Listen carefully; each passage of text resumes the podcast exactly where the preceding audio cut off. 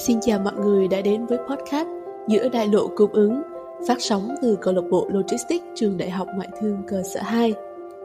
Giữa đại lộ mua ngàn ngã rẽ, liệu ngã rẽ nào thuộc về chúng ta? Trong thời đại ngày nay, khi thế giới đều được kết nối và phát triển, cơ hội của mỗi con người cũng ngày càng đa dạng và rộng mở hơn – con người ta ai cũng xuất phát từ một đại lộ rộng lớn với vô vàng những ngã rẽ để lựa chọn cho con đường sự nghiệp của mình. Cùng là những người trẻ đang chơi vơi giữa đại lộ ấy, đang tìm kiếm một ngã rẽ thực sự cho bản thân. Chúng mình đã quyết định tạo nên podcast này để đồng hành cùng các bạn trên những quyết định quan trọng trong sự nghiệp. Đặc biệt là những ai đã và đang có mong muốn theo đuổi ngành quản trị chuỗi cung ứng hay supply chain management – Ngày nay, cụm từ quản trị chuỗi cung ứng đang dần trở nên phổ biến và được ưa chuộng, dễ dàng thấy ở việc nhiều trường đại học lớn bắt đầu tuyển sinh chuyên ngành này với mức điểm khá cao, hay các doanh nghiệp và tổ chức cũng dần nói nhiều hơn về các vị trí công việc và cơ hội phát triển. Mặc dù vậy, thực tế cho thấy nhiều bạn trẻ vẫn còn một số hiểu biết sai lệch hoặc chưa đầy đủ và toàn diện về thuật ngữ này dẫn đến những mơ hồ trong việc định hướng phát triển khi quyết định dấn thân vào ngành. Nên, trong tập mở màn của podcast giữa đại lộ cung ứng, chúng ta sẽ bàn với nhau một chút về khái niệm quản trị chuỗi cung ứng một cách cụ thể và chuyên sâu hơn để giúp các bạn có được một cái nhìn chính xác và bao quát về ngành cũng như những khía cạnh quan trọng của ngành. Đầu tiên hãy cùng mình lý giải những điều phức tạp từ những điều đơn giản nhất – Giờ chúng ta hãy cùng nhau tưởng tượng về những vật dụng, món ăn quen thuộc xung quanh mình. Hãy để mình lấy một ví dụ điển hình nhé. Đó là hộp sữa mà bạn đang uống mỗi ngày. Bạn có bao giờ tự hỏi doanh nghiệp đã làm cách nào để nó có thể nằm trên tay của bạn hay chưa? Bạn hãy hình dung, từ lúc nhu cầu của bạn xuất hiện đến lúc hộp sữa ở trong giỏ hàng sẽ có rất nhiều công đoạn khác nhau và cách mà doanh nghiệp điều phối để mọi công đoạn đó được phối hợp nhuần nhuyễn với nhau nhằm đáp ứng nhu cầu của bạn một cách tốt nhất, được gọi là supply chain management hay quản trị chuỗi cung ứng. Giờ hãy cùng mình quan sát kỹ hơn một chút nhé. Khi cầm hộp sữa trên tay, bạn dễ dàng nhận thấy được để có được một hộp sữa hoàn thiện cần có sữa và hộp đựng sữa. Vậy, chuỗi cung ứng của sản phẩm sẽ bắt đầu từ việc doanh nghiệp tìm mua nguyên vật liệu dùng cho sản xuất sữa, bao gồm sữa tươi nguyên chất từ trang trại và bao bì đóng gói. Khái quát lên, đây được gọi là procurement. Procurement là quá trình lập kế hoạch, xây dựng chiến lược mua hàng và duy trì hoạt động mua hàng. Trong procurement sẽ có rất nhiều hoạt động khác nhau nhằm đảm bảo được mạng lưới quan hệ với nhà cung cấp và chất lượng đầu vào của chuỗi cung ứng, đơn cử như sourcing hay purchasing. Sữa tươi nguyên chất và bao bì cho việc đóng hộp sau khi thu mua sẽ được lưu kho và bảo quản đợi đến khi đem ra sản xuất hoặc được đem đi sản xuất ngay tùy thuộc vào chiến lược sản xuất và kế hoạch sản xuất của doanh nghiệp. Như ví dụ của chúng ta, để tạo ra được hộp sữa hoàn thiện, trước tiên phải có dây chuyền xử lý sữa, bao gồm các công đoạn như thanh trùng tiệt trùng, làm lạnh, gia nhiệt, phối trộn hợp chất. Tiếp theo đó sẽ là dây chuyền đóng gói, bao gồm các công đoạn như làm sạch bao bì, tạo hình, khử khuẩn, yên nhãn. Sản xuất hay manufacturing được coi là phù thủy của chuỗi cung ứng để hô biến những nguyên vật liệu rời rạc thành một sản phẩm hoàn chỉnh cuối cùng. Và tương tự procurement, sản xuất cũng đòi hỏi nhiều hoạt động nhằm đảm bảo tiến độ hiệu quả dây chuyền và chất lượng thành phẩm. Đến đây chúng ta đã có được một hộp sữa rồi đúng không nào? Vậy chuỗi cung ứng của hộp sữa đã kết thúc chưa? Câu trả lời là chưa. Bạn hãy nhớ lại, mình đã đến đâu để mua được hộp sữa đó? Nhà máy của Vinamilk hay TH Trumilk? Chắc chắn là không rồi đúng không nào? Như mình thì mình sẽ hay mua ở siêu thị, tạp hóa hay lâu lâu là các trang thương mại điện tử. Tất cả những nơi đó đều được gọi chung là nhà phân phối. Nói một cách khái quát, để hộp sữa đến được tay người tiêu dùng cuối cùng, các doanh nghiệp sản xuất phải làm việc với nhiều nhà phân phối, các đơn vị vận chuyển hoặc tự xây dựng các điểm bán hàng trực tiếp cho mình.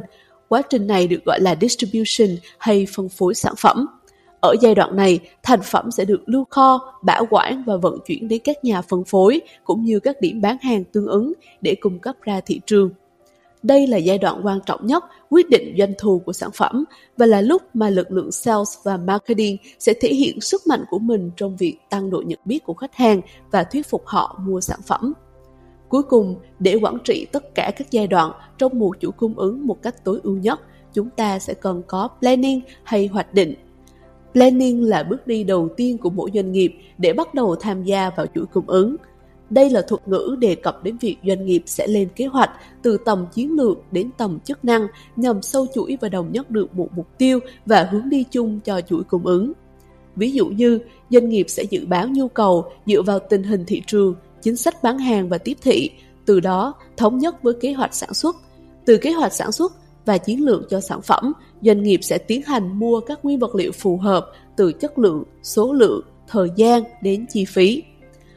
Đó là tổng quan về quản trị chuỗi cung ứng theo chiều xuôi từ nguyên vật liệu ban đầu đến sản phẩm trao tận tay khách hàng. Mỗi doanh nghiệp ở mỗi phần khác nhau của chuỗi cung ứng sẽ có những chuỗi cung ứng nhỏ hơn cho mình, nhưng nhìn chung vẫn trải qua các giai đoạn cơ bản như vậy, chỉ khác nhau ở tính chất của sản phẩm đầu vào và đầu ra, khâu sản xuất cũng như đối tượng khách hàng và nhà cung cấp.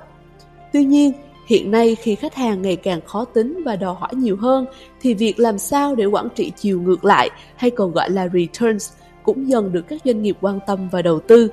Để biết rõ hơn, bạn có thể tìm đọc thêm về mô hình SCORE được phát triển bởi APIT Supply Chain Council.